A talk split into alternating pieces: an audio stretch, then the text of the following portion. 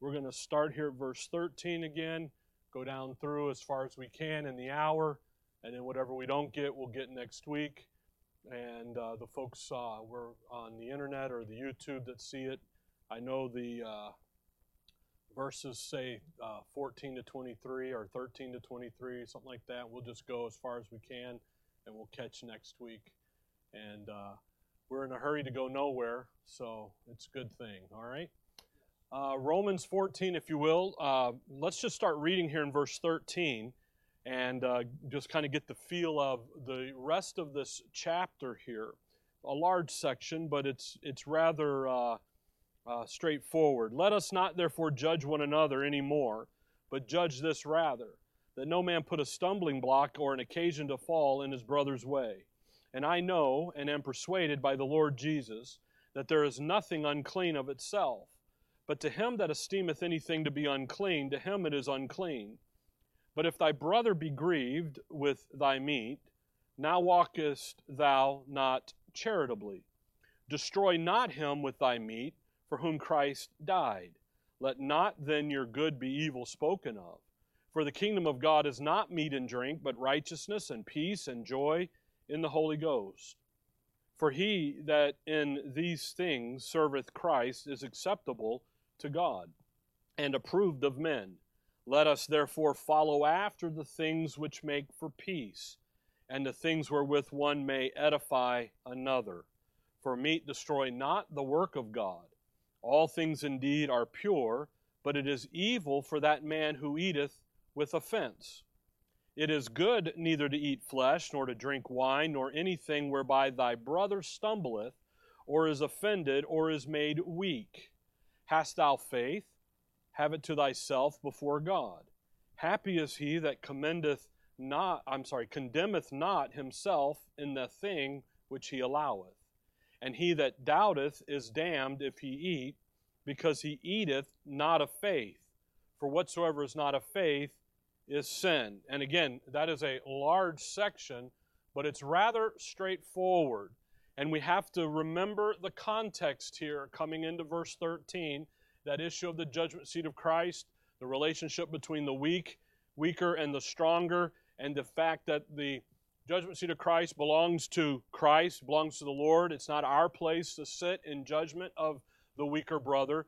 Let every man be persuaded in his own mind. We can never accelerate or advance the edification of anyone. All we are to do as a stronger believer is to put the information in front of them. Here's the verses. Here's how to think about this or that. Here's especially in this passage is eating and drinking things offered to idols, and we'll see that here in just a minute. The goal in this section in the relationship is really verse 15. But if thy brother be grieved with thy meat, now walkest thou not, how? Charitably. And the issue here now is what Paul's going to focus in on is this issue of charity and to be charitable. And what we're going to find here is Paul is going to say, look, guys, as a stronger believer, he's really going to put the responsibility on the stronger believer. There's a responsibility of the weaker brother not to make demands of the stronger, yes, but in this section, Paul's going to come in and say, listen, you need to have a full understanding of this relationship that you're to have with a weaker believer, okay? And in order to do that, obviously, we're going to have to go to 1 Corinthians 8 and 1 Corinthians 10 are the other two passages that talk about this. Really, come over to 1 Corinthians 8, if you will, and just kind of catch what we're dealing here with because of the issue of our liberty. We have liberty. I said it a couple times already. No one has the right to give up their liberty, but we do have the right to. But we do have the liberty to give up our rights. Okay, and Harry Boltimus said that in his book. It was in his book on Romans. But the thing is we have a liberty in Christ. Stand fast in the liberty, Galatians 5:1. And yet, at the same token, as a stronger believer, what do we fully understand? That with liberty comes responsibility. and that issue of being charitable. If you look at 1 Corinthians 8 and verse 1, now it's touching things offered unto idols. We know that we all have knowledge. Knowledge puffeth up, but charity what? Edifieth. Now, that verse is a summation of Romans 14, 13 to 23. That verse right there just summed up what we're going to be looking at in Romans 14. Do we not all have knowledge? Yeah.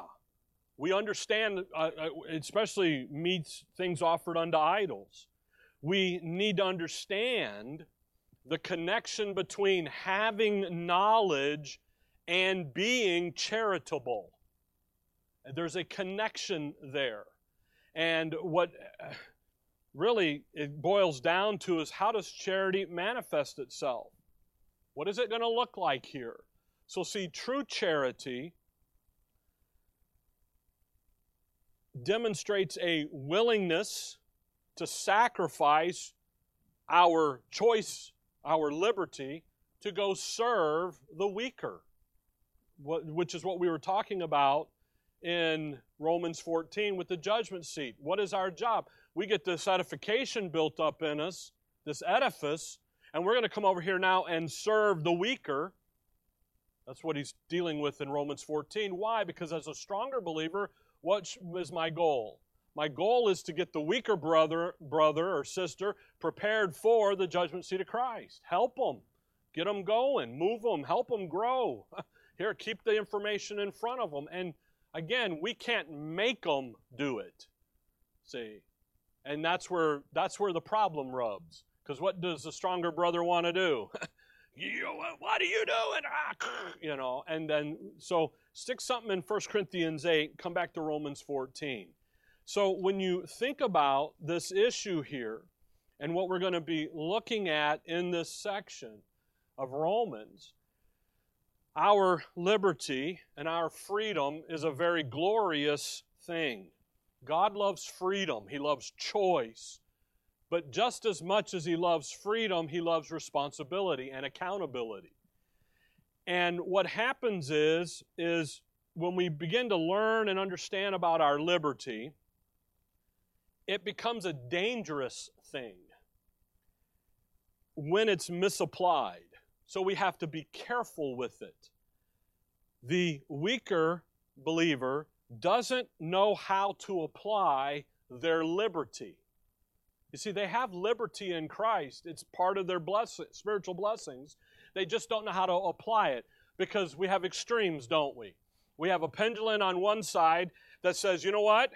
I have liberty and I can go live any way I want to, regardless of the consequences, regardless of the circumstances, regardless of how it's going to impact others. Actually, 1 Corinthians 10, I told you, 1 Corinthians 10, verse 23, he says, all things are lawful for me, but all things are not expedient. All things are lawful for me, but all things edify not. What's the weaker doing? Because I'm the issue, I am able to go and do and enjoy anything I want to. And who cares what it's going to cost? The consequence, the impact on others. So the weaker brother, I'm going to say brother because in 14:1 it's a him. But the weaker believer, because ladies, you do this too, you can abuse liberty and saying, you know what? I have liberty. I can go do whatever I want to do. The stronger believer understands that, but does what? Makes that choice to temper that. Then the other extreme for the weaker believer is to be afraid of their liberty, to be frightened by it. And based on some of the smiles, that's where a lot of, but you have this, and being frightened by it, not because they don't, the being afraid of liberty is really what Paul is dealing with in Romans 14. They don't understand that there's this operating principle of grace. Go back to Romans 14. There's an operating principle of grace that provides liberty. And in that, it provides the privilege of making choices and making decisions based upon doctrines learned. What do we know? We know that we can go eat anything, that the idol thing isn't the issue.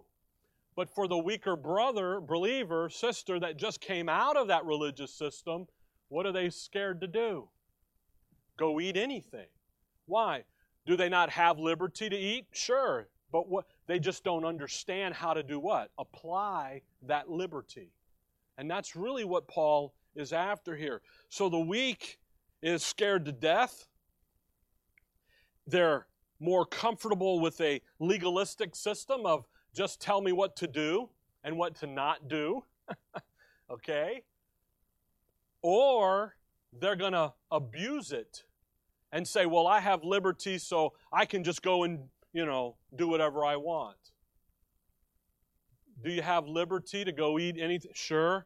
One's going to say you shouldn't because it was offered down at the temple. So you can't have KFC because that chicken was offered as a sacrifice to, you know, okay? Or they say, you know what, I can not only have KFC, but I can have all of it. And there's an abuse there. That's why in chapter 14 of Romans, that's where you need to be. So stick something in Romans 14 and 1 Corinthians 8 because that's where we're going to concentrate. You have to remind ourselves, 14:1, him that is weak in the faith, again, not weak morally, not weak in a reputation manner, but weak where? In the faith. They're saved. I mean, think about someone who comes out of a religious situation, gets saved, and then comes to understand the word rightly divided, how foreign these ideas are to each other. They're on the opposite spectrum. And yet, you got to work through. I used the illustration back when we were meeting at La Quinta, so, you know, it's been a long time ago. And we had a young man come in, and he was becoming a part of our assembly. And we did the communion, and we used the little cup and the little wafer, and we just did what we always had done. And he got mad. He got upset. And he's like, I am not doing that. That's too much like what I left, the Roman Catholic Church, Mass. So I said, okay, we're never doing that again. So we sat, and him and I and some of the other men sat, and we studied out the Lord's table, communion. And so when we do it. We don't do it that way. We do it a meal, a fellowship meal, because that's what we came to the conclusion of what it really is. We never again pass the cup or the wafer for that, because what would we have done to that guy? We'd have destroyed him. We'd have wounded him. He would have fallen. He would have perished. It would have become a stumbling block. Okay? So when you have verse 1, what are we doing here? Him that is weak in the faith, receive ye, but not to doubtful disputations. We're not out looking for an argument. We're not out looking for a fight. For one believeth that he may eat all things, another who is weak eateth herbs. They don't have all the information. They don't have everything on board yet. They don't understand how grace works, how the grace life works. They don't understand the liberty. They don't understand that wonderful way the doctrine is designed to impact the way we think about life, about liberty. They're not there yet. So in 14:13, where we're at, Paul says, let us not therefore judge one another anymore, but judge this rather. Do you have the right? Yes, I do. I have the right to go down there to KFC and order the full bucket of chicken and sit there and eat it. And I'm using KFC because, you know, you could go to Popeyes. I like Popeyes better anyway. Okay? But see, the thing is what does it do to the impact of the weaker believer? Do I have the right? Yes.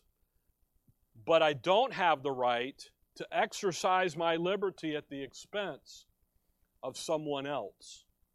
of someone who doesn't understand, who hasn't built up in the realm of their inner man the doctrine. You follow that? Okay? So let's go have coffee. That's what he's doing. We're good to go, right? Obviously, not going to happen, okay? But see the thing, because I got 45 more minutes with you. We're going to drill this into you. And really, the reason is because of that issue of charity, okay? Not love. Charity is not love. Charity is love in action. You see, love is the way we view people. But God commended His love toward us in that while we were yet sinners. How does God view people? Sinners. What did He do? He loved them. He died for them. But charity is the way we treat people. Okay? Charity is never self-serving. There's a list. There was a list back there about charity in 1 Corinthians 13 and a list there of what charity is. It's never self-serving. It's never self-promoting. True charity is hypersensitive to the spiritual condition of others, in this case, the weak. So Paul places the responsibility on the shoulders of the stronger believer, and he points to the stronger, and he says, judge this rather, verse 13. Judge yourself. Examine you. What are you doing? Don't blame somebody else. Again, I've said it over and over again. You're not the victim. Romans 8:37 says you are not a victim. Get over yourself. You're not special. I love that. Because everyone in this room thinks they're special. I know you don't think that, but I get a look back there. I don't think that. You know. Okay. Yeah, you do. I get it. Okay. What? But, you know, you got 1 Corinthians 10. Look at 1 Corinthians 10. Frustrates me to the dickens when you talk to people and you try to help them and they just sit there and play the victim card.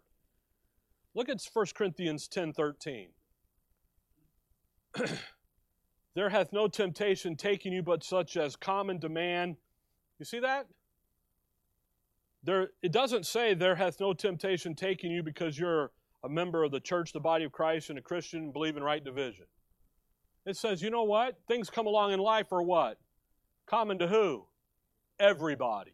You ain't special. God's not trying to teach you something. He's not trying to cause you to do something and be something that you're not. He says, when trouble comes, we've all lost loved ones. Whether it's two-legged or four-legged, we've all lost loved ones. We've been there. We understand. We could have that mourning together. Well, you know, the Lord's trying to teach me to have a little more patience. No, He's not. You know what teaches you to have more patience? Life does. Commonality does. I told Linda, we were talking about going into Costco, and I ran over there the other day, and I told myself, I'm not coming back into this place until February of 2025. It was just, I mean, don't get me wrong, I enjoy the winter visitors immensely, about this much, especially after coming out of Costco. You know, my back of my feet got hit so many. Oh, sorry. It was like, dude, really? I'm a pretty big guy still here. You know, I got a big cart. It's loaded down. You know, but see, life teaches you patience, doesn't it? You know. So I'm going to go to Costco tomorrow, right in the middle of the storm, and you know what'll happen? There'll be 800,000 people there because you know where they're from? Minnesota, Canada. So they're used to the storm, aren't they? Chicago. You know, the whole bit. Anyway, get off. I'm really revved up about that. I don't know why, but go back to Romans 14. Don't go to Costco and don't see, if you see Rick at Costco, go the other way because he's armed for bear. What does he say? Verse 13. Judge this rather. How are you going to respond? You see, the responsibility sits with you. What did he just say in verse 12? So then every one of us shall give an account of who? Himself to God. Hey, stronger believer, how are you responding to the weaker? Now, don't get me wrong, the weaker believer isn't off the hook completely because they have a response mechanism as well. and they have a responsibility. That's what he's talking about there in verse 23. And he that doubteth is damned if he eat. Who would be doubting? The weaker brother, see. The weaker believer would be doubting, can I eat this or not? He doesn't have that in, and yet what does he do? He still goes on and eats it, but he's eating it out of what? Not of faith. He's just eating it because he sees a stronger guy eating it, going, well, I can, if he can, I can. I just don't understand why. You follow that? Now, 1 Corinthians 8 is helpful here in this. So let's go to 1 Corinthians 8.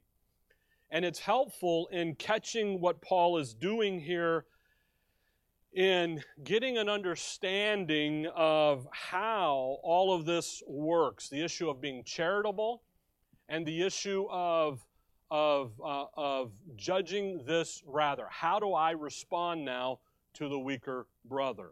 Okay? Well, knowledge, we all have knowledge. Knowledge puffeth up, but charity edifieth, right? But look at verse 9. But take heed, lest by any means this liberty of yours become a stumbling block to them that are weak. There's verse 13. Judge this rather. You've got to be careful. 14:13, judge this rather that no man put a stumbling block or an occasion to fall in his brother's way. Take heed. Judge this rather. How does God want us to think about our actions, our interactions with those that are weak in the faith? Well, don't put a stumbling block. Don't do something that's going to wound them, that's going to cause them to fall, that's going to cause them to perish. So we have to ask ourselves, does my action cause a stumbling block? Does my action cause the weak to fall? How am I doing? Is what I'm doing demonstrating the wise use of my liberty in the sound doctrine? What am I doing? Again, it's not what are they doing, it's what am I doing? Be careful, take heed. So I'm to judge myself. I'm not to blame the weak for being weak. I blame myself if I'm not helping their spiritual growth. The responsibility lies here. Notice in verse 9, take heed the issue of the stumbling block to them that are weak. If you look at verse 11, and through thy knowledge the weak brother perish. See that? So strong language here. Now slip back to Romans 14 just real quick. A stumbling block, verse 13. No man put a stumbling block or an occasion to fall in his brother's way. So what do we have? We have a stumbling block. We have a perish. We have a wounding. We'll see in a minute. A stumbling block. A stumbling block is something that's designed to slow down. Okay? You go down. I don't know if any of you guys come in on 13th, right over here, below, south of us. We do. All of a sudden, there were 2 speed humps put in the roadway. They didn't stripe them. So guess what Rick takes them at? 50 miles an hour. You know. Now, fortunately, I was in the truck, so it just handled it like it was a bump. But I was like, whoa, where did that come from? Whoa, where did that, you know. Those are stumbling blocks. Does actions or behaviors or attitudes which causes the weak believer to violate their conscience to the degree where he's going to fall, he's going to perish, he's going to be destroyed, he's going to be wounded. So the exhortation here of Paul to the stronger is you need to judge this rather. I'm going to be careful not to be the cause of the stumbling for that weaker believer. I know I can eat anything offered. I know the issue with God isn't that. Okay? But I don't have to exercise my right in eating that. Okay? Verse 22, 14:22. Hast thou faith? Have it to who? Thyself. before God. Happy is he that condemneth not himself in that thing which he alloweth. You know what Paul says? You have a right to eat. You have a right to drink. But you know what? If it's going to impact a weaker believer, you need to shut up and keep it to yourself. You don't need to open your mouth. You don't need to make a big show. Because what do we like to do? Look at how strong and how much I know, and I can do the. No, there's to be no boasting about it, no big show about it, no announcing it. Based on sound doctrines, doctrines learned, we can carefully evaluate the spiritual condition of another and quietly sacrifice and serve them. We are not to have it to who? Thyself. Isn't that interesting? Keep your mouth shut. Remember what he said in Romans 3? That the law made the whole world guilty, and it what? Shut. It shut it up. God's sitting there going, shut up. Enough. So what are you to do? Do you have the right? Sure. But man, when you're around a weaker believer, what are we to do? We're to be careful. And we're to be aware of it. So when you come back, we're not to have that open show. We're to be a helper of their joy. So flip back to 1 Corinthians 8, verse 9. But take heed, lest by any means this liberty of yours become a stumbling block to them that are weak. Catch by any means. So there's a number of ways to offend the believer. You see that? In the context, verse 10, for if any man see thee which hath knowledge sit at meat in the idol's temple, shall not the conscience of him which is weak be emboldened to eat those things which are offered to idols? You see, the context here isn't, he's using something very specific. He's using the thing back up there in verse 1, as now is touching things offered unto what? Unto idols, see? What do we know? Verse 10, if any man see thee which hath knowledge, what kind of knowledge do we have? We know that none of that matters to God. We know that God could care less about that. Come back to 14:17. What does God care about? For the kingdom of God is not meat and drink. See, God, eating and drinking ain't the issue with God. What's the issue with God? Righteousness and peace and joy. Where? In the Holy Ghost. You see, what is of importance to God? Isn't eating and drinking, it's what's going on in the realm of your inner man. Where does righteousness and peace and joy in the Holy Ghost take place? It takes place, Ephesians 3:16, the Spirit strengthens your inner man. You see, what happens here is as a stronger believer, what have we come to understand? That the issue with God, go back to 1 Corinthians 8, the issue with God is not what you're eating and drinking, it's what you're building into that edifice of that inner man. Okay? By the way, that's what 14:17 is. Everybody gets tripped up on that kingdom of God phrase, you know. Because, by the way, in Matthew, Mark, Luke, and John, what does he tell the little flock that one day they will do in the kingdom? They will sit and eat and drink with him. And then God says, eating and drinking ain't the issue. Oh, so now we have actually what you really have, honestly, for the little flock is the two things that they need. They have to have the spiritual condition set up so then they can enjoy the physical blessings that have been promised to them. So they have to have the righteousness, peace, and joy in the Holy Ghost so that they can sit and eat and drink with him in the kingdom. Those two in Israel's program go together. For you and I, it ain't that way. You and I, it's about what's going on in our inner man. So when you come back to 1 Corinthians 8, notice what he's just done here. Look at 8 verse 1. Now, as touching things offered unto idols, we know that we all have knowledge. Knowledge puffeth up, but charity edifieth. Now, he's not going to talk about you being a vegetarian or a vegan. What's he talking about? He's talking about eating and drinking stuff offered in a pagan religious system. That's what he's talking about here. That's the context of the eating of the meat and drink. It isn't the context of, well, you just don't like to eat a big, juicy cheeseburger from Chili's with all the trimmings. I don't eat meat because it's bad for you. That's not what he's talking about.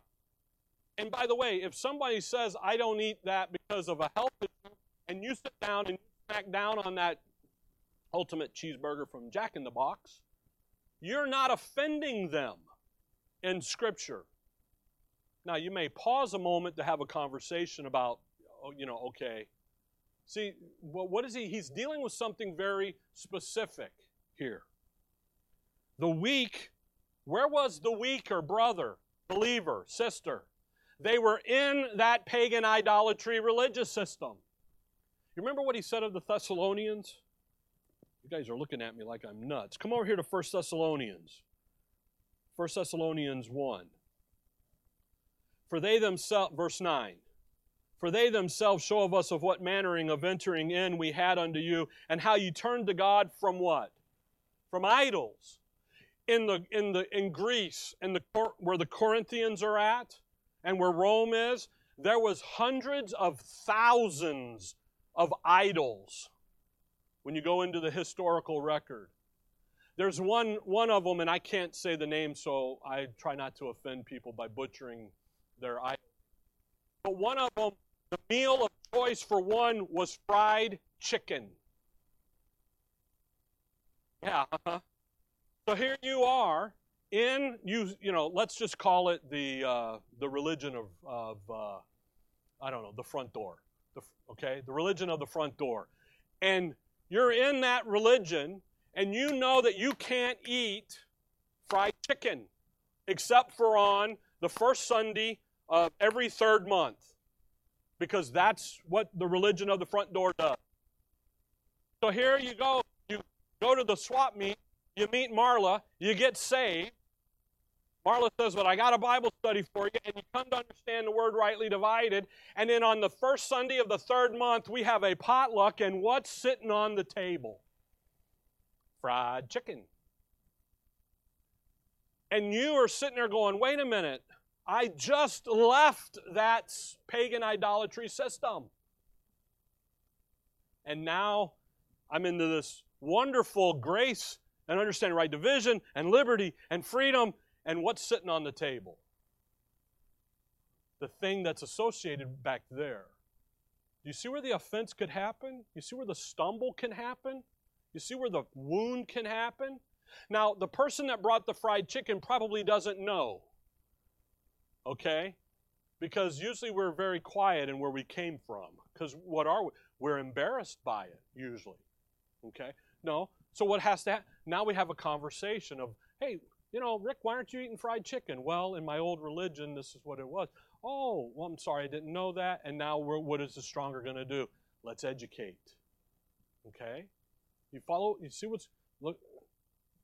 He's not talking about not going to KFC out with the people because of this or that, or not eating because of a dietary issue. This is a religious thing. Go back to 1 Corinthians 8. When someone leaves the hold of religion and then is placed in God's grace, then is placed in a local assembly that understands the grace life and right division, what will the weak do? They're going to be confused until they're what?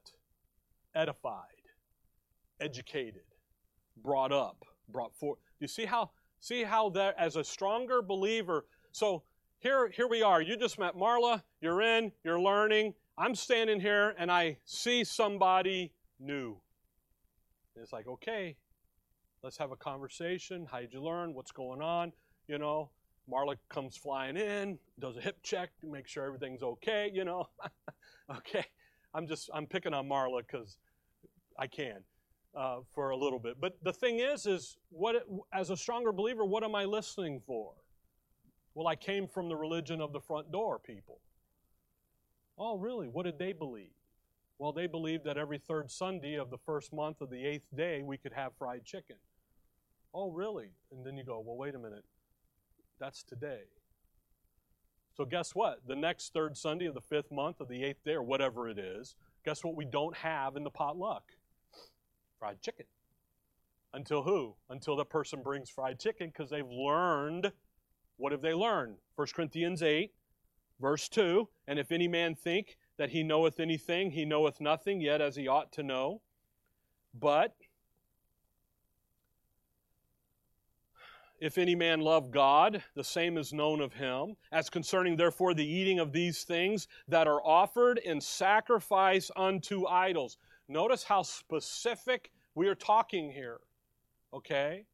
We had a guy here one time, he's like, I said, hey, we're going to go over here to Applebee's and have a, not Applebee's, Red Robin, we're going to have a burger. And he goes, I don't eat meat. I said, really? Why don't you eat meat? Well, because of this, and he started quoting a bunch of Old Testament verses, and I'm like, really? You don't, because of that? Well, if you understand right division, 1 Timothy, we can eat any, just try to help him out there, but guess where we didn't go? We didn't go to Red Robin.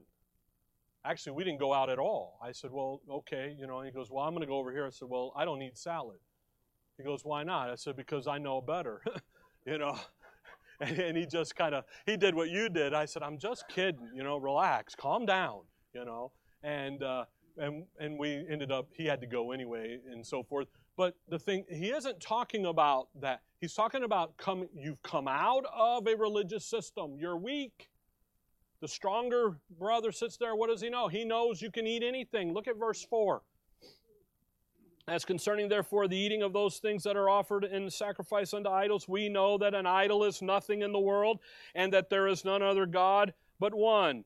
For though there be that are called gods, whether in heaven or in earth, as there be gods many and lords many, but to us, see that?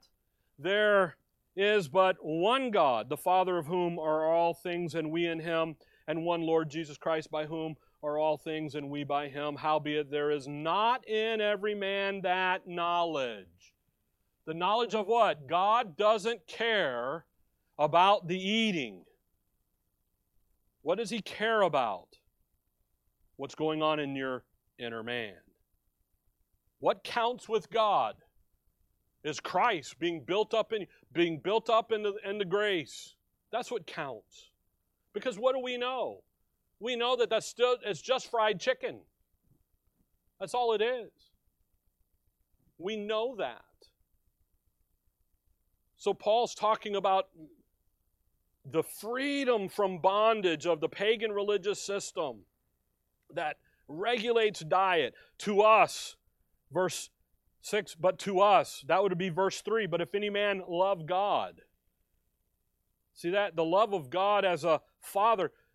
Think about that. But to us there is but one God, the Father. Think about the love of God as a father. You're in his son. You're in his family. What does a father do with his children? Teaches them, trains them, brings them up, educates them. What does God want? He wants you to be taught and educated and brought up. You see, the level here is the level of God here as a father. We are to value that wealth, that rich, intimate relationship that we have with the Father as he would have with his son, as what we're educating and being taught and brought up. That's what Paul's getting at here. And as a stronger believer, you know that. You're educated in that. The weaker believer isn't there yet.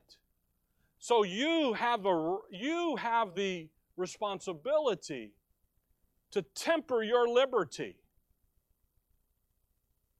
in order to not wound the weak. That's what's happening here. Now, go back to Romans 14. Romans 14. Go ahead.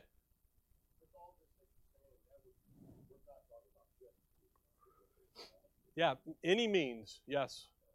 Yeah, Yeah, so like the illustration I used with the Lord's Supper, okay? When we do that, and I'm hoping to do it in next week, we can't do it because we have to be outside because of the lack of sitting area inside. So we try to do it in the wintertime. So when we do the Lord's table, the fellowship meal, I teach about it here that Sunday morning. So I'm reminding everybody of what we're going to do, why we're going to do it this way. Because we tend to kind of forget some of that, even some of us guys that have been around a while. And we look at that. Well, at the end of that morning message, if you want to stay, great, you're welcome. If you don't, you're welcome to leave. It's no offense is taken either way. Okay? That's why I read that verse, by any means. He's in the context here, he's talking about the idolatry and coming out of, but if you come out of religion, some of you have come out of the Roman Catholic background, some of you have come out of Baptist backgrounds. When you find out that you don't have to be water baptized, what does that do? You raise your eyebrows. It just turns everything upside down, see? First thing that goes for new believers is their prayer life, because what did their religion tell them? You pray this way. God says, no, this is how you're supposed to, and it just topsy-turvies everything.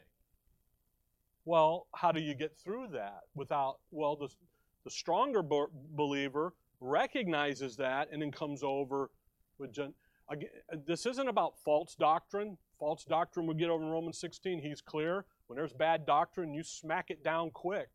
A little leaven leaveneth the whole lump. He's talking about relationship between the weaker and the stronger, and it's their background, because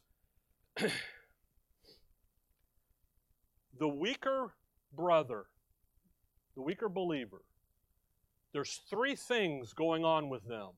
One, they have been religiously trained to think a certain way. Okay? Number two, I'm ahead of myself in my notes here. So, doggone it.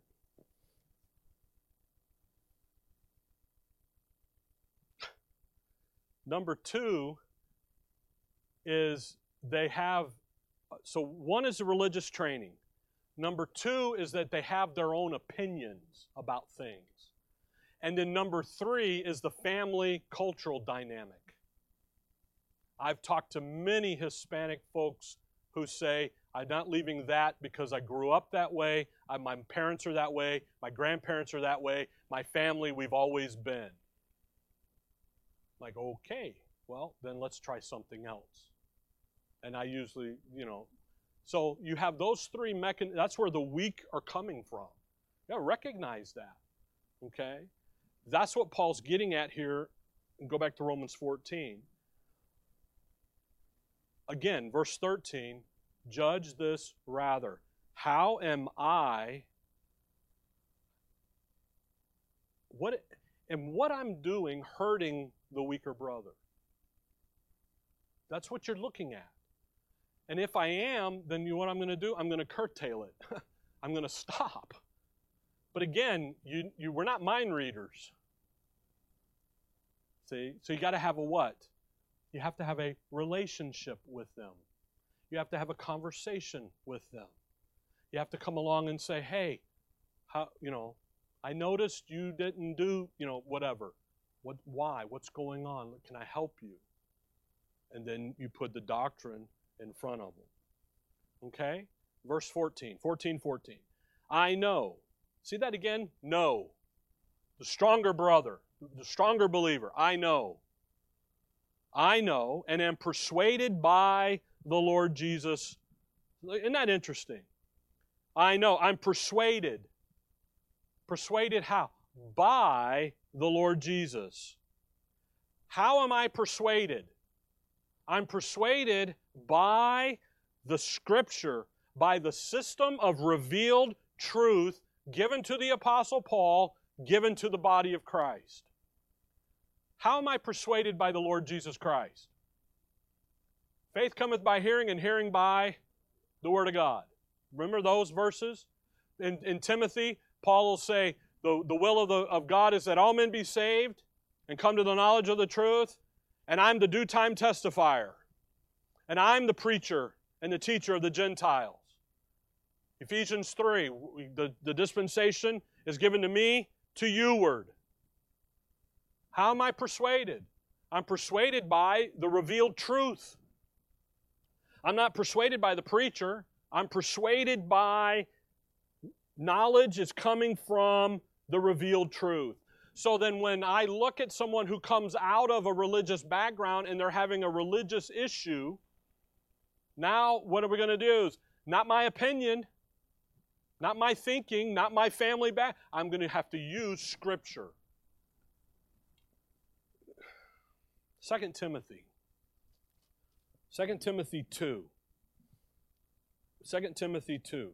Now, this is not talking about weaker brethren. This is talking about people that have left the faith. But I just get the tenor. Verse 24. And the servant of the Lord must not strive, but be gentle unto all men, apt to teach, patient. Now watch, in meekness instructing those that oppose themselves. Now, this isn't the weaker. This isn't Romans 14. This is people who have erred concerning the truth. Back up in verse 16, 17, 18.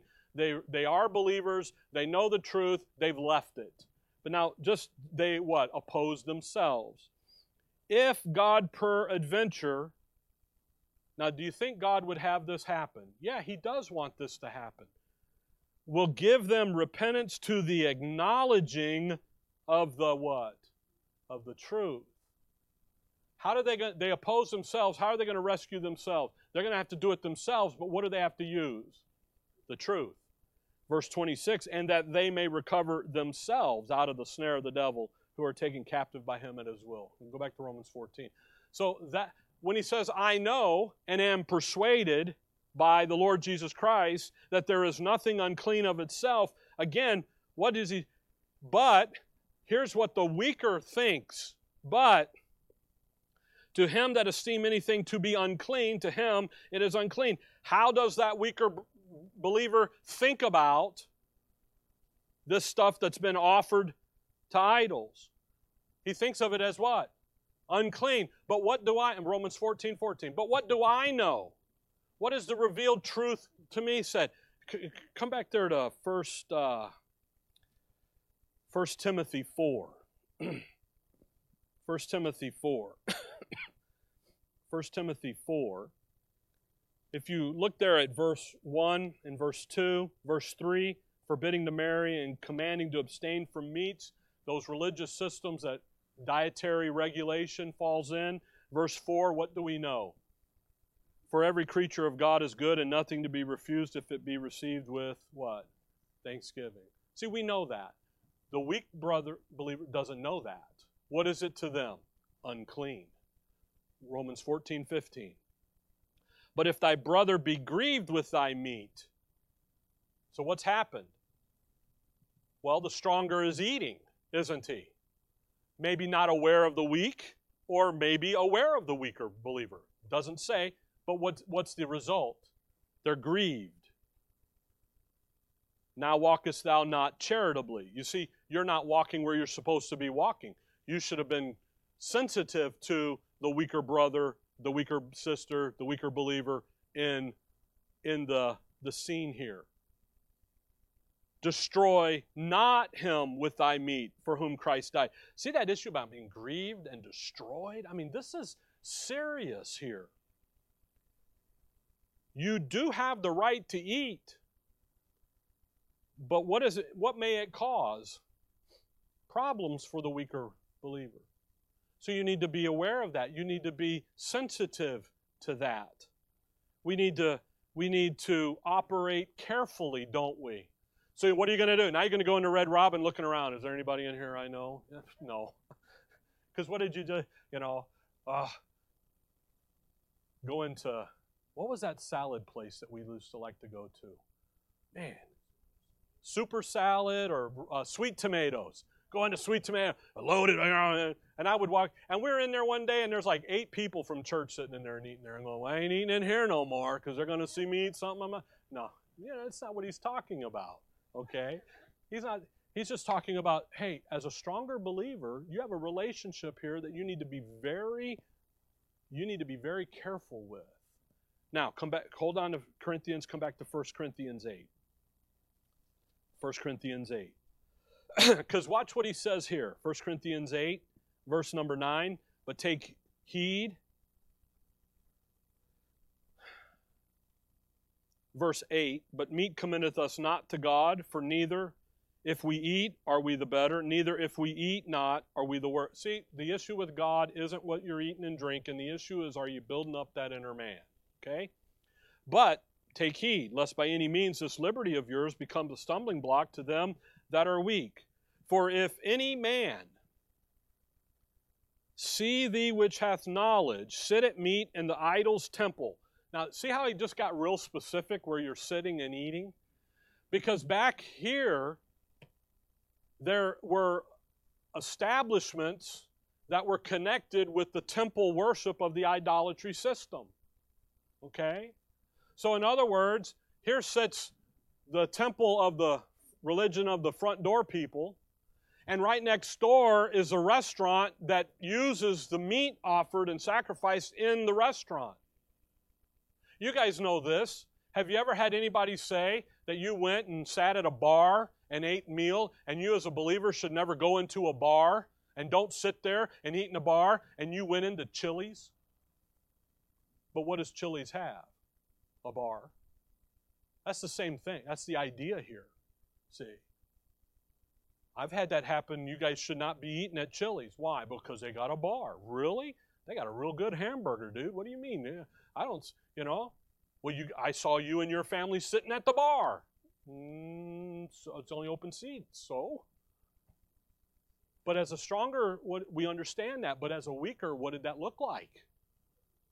It looks like you're eating at a bar. So what should we not be doing? So you need to just be careful. Okay? Shall not the conscience of him, verse 10, which is weak, be emboldened to eat those things which are offered to idols? The weak is saying what? Well, if Pastor Rick can eat at Chili's and be okay, then guess what? I can too, because Pastor Rick is doing it. Not understanding 1 Timothy 4. Not understanding that I have liberty to go and sit there. Now, I'm not encouraging to go sit at the bar, okay? But the thing is it's that thought process. Verse 11, and through thy knowledge shall the weak brother perish. Again, thing in Romans 14, destroyed. Verse 12, but when ye sin so against the brethren and wound, now here it is, their weak conscience, ye sin against Christ. Weak conscience, not fully developed in the sound doctrine yet. A defiled conscience is no doctrine at all. A weak one is, what are we learning? We're learning the grace life. We're learning. We're not there. The strong conscience, a clear conscience is what? It's there. Going, I can do this, I can do that, and I'm good to go. Verse 13, wherefore, if meat make my brother to offend. Now watch Paul's mindset. I will eat no flesh while the world standeth, lest I make my brother to offend. You know what he says? I will never, never, ever go into Chili's again. I'll never do that. Well, Rick, come on, man, really? No. Why? Because I went in there. If I go in there, I could offend somebody.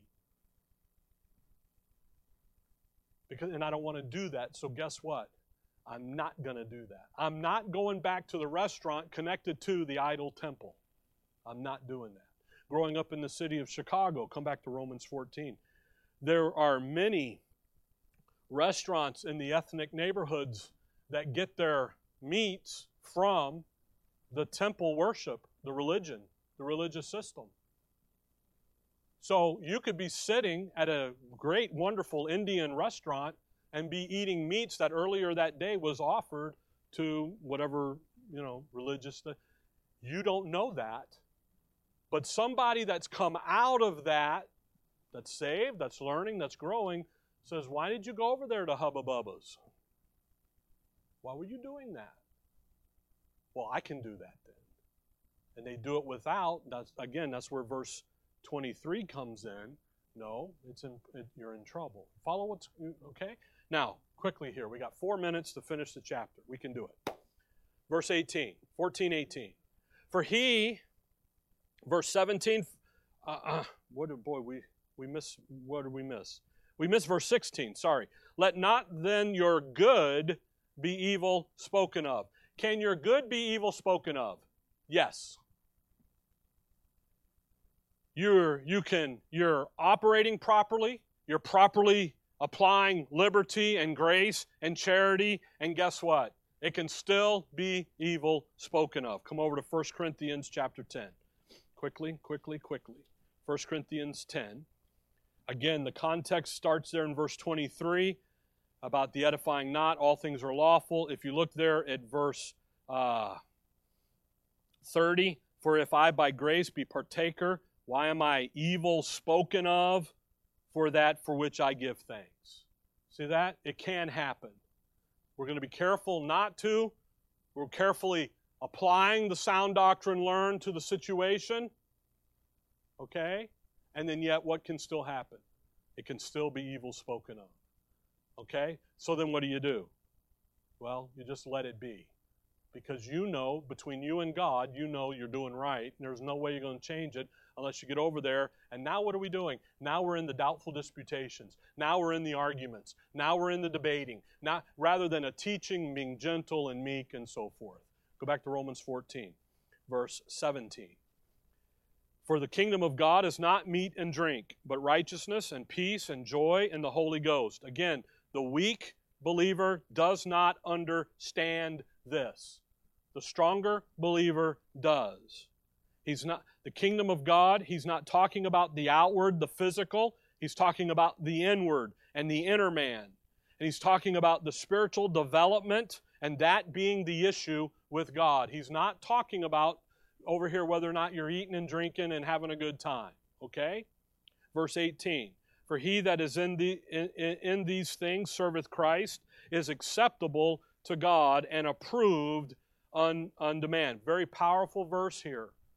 And you have to think about this. What is the strong doing?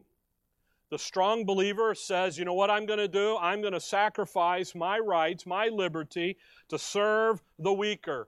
That's acceptable to God. If you go back to chapter 12, quickly, 12, verse 1. Remember, what is acceptable to God? 12:1. I beseech you, therefore, brethren, by the mercies of God, that you present your bodies a living sacrifice, holy, acceptable unto God, which is your reasonable service. What is acceptable unto God? That living sacrifice idea. What am I doing in Romans 14? I am looking at the weaker believer, and I am sacrificing, and I'm living it, and I'm demonstrating it. I put it on display. And you know what? It's acceptable of God and approved of men. That means man's going to see it. Remember what Paul says, that we're to make all men see what is the fellowship of this mystery? What if man can see what grace really is. And you know what grace is? Grace is a willingness to suspend your rights, your liberty, for the good of the other people, the other person. But you know what that does? It makes you look weak. It makes you look like you have a weakness. But yet, what did God say to Paul? What did the Lord say to Paul? 2 Corinthians 12. In your weakness, I am strong. You see what's happening there. Verse 19, 14, 19. Let us therefore follow after the things which make for peace, and the things wherewith one may edify another. What is the ultimate goal to have in life? Peace. And edification. See that? What am I striving for? I'm striving for there to be peace in the relationship. What am I looking for? Edification and peace. The local assembly is to be a place of peace. That's why he's going to deal with that in chapter 16. Verse 20. For meat destroy not the work of God. What's the work of God? that work of edification, that work of verse 19, peace and edification. All things indeed are pure, but it is evil for that man who eateth with offense. See that word evil? You're not losing your salvation. You're not losing your justification. You're just not living the grace life. You're not living as who you are in Christ. You guys good for a few more minutes so I can get finished with this? If you're not, then we'll say amen and go home or go to the next hour. Keep going. Okay, verse 21. It is good neither to eat flesh, nor to drink wine, nor anything whereby thy brother stumbleth, or is offended, or is made weak. What's the stronger going to do? He's not going to do that. He's going to do what? He ain't eating. He ain't drinking. He's being mindful of. He's willingly, by choice, serving the other person. Verse 22, what are you going to do? You're going to keep it to yourself. And you're going to let God sees your actions. He sees what you're doing. 22, hast thou faith? Have it to thyself before God. Happy is he that condemneth not himself in these things which he alloweth. Do you understand why this is the issue of reasonable service here?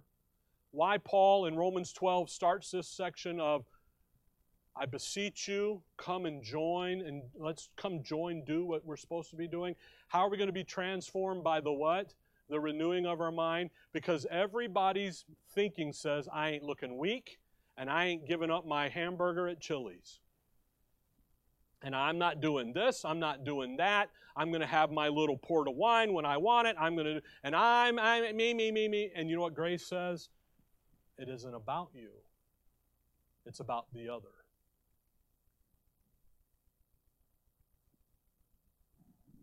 Faith. Have faith. Verse 23, he that doubteth is damned if he eat, because he eateth not of what? Faith. For whatsoever is not of faith is sin. Again, the sin here isn't, it's evil. It's that proper application of sound doctrine. That's what the faith is. And if you're not doing that, then you know what you're doing? You're doing wrong. Your activity is wrong. That's the use of the word sin, the use of the word evil. By the way, Christ died for your sins, past, present, and future, so he knows you're going to do what? You're going to mess up. He's good with that. He got it. Got you covered. But what are we to do in the meantime? We're to do this. We're to be thinking about the other person. That's what we're to be doing. Okay? All right. I took 5. I'll give it back to you next year. Okay? All right. Dear Heavenly Father, we thank you for the morning, Lord. We thank you for your word and for this great passage. And even though as we went through it, we probably didn't do it justice, but hopefully, Lord, we'd catch the idea and the theme of it, and that we would monitor ourselves, examine ourselves, that what we're doing is proper and acceptable to you. In your name we pray. Amen.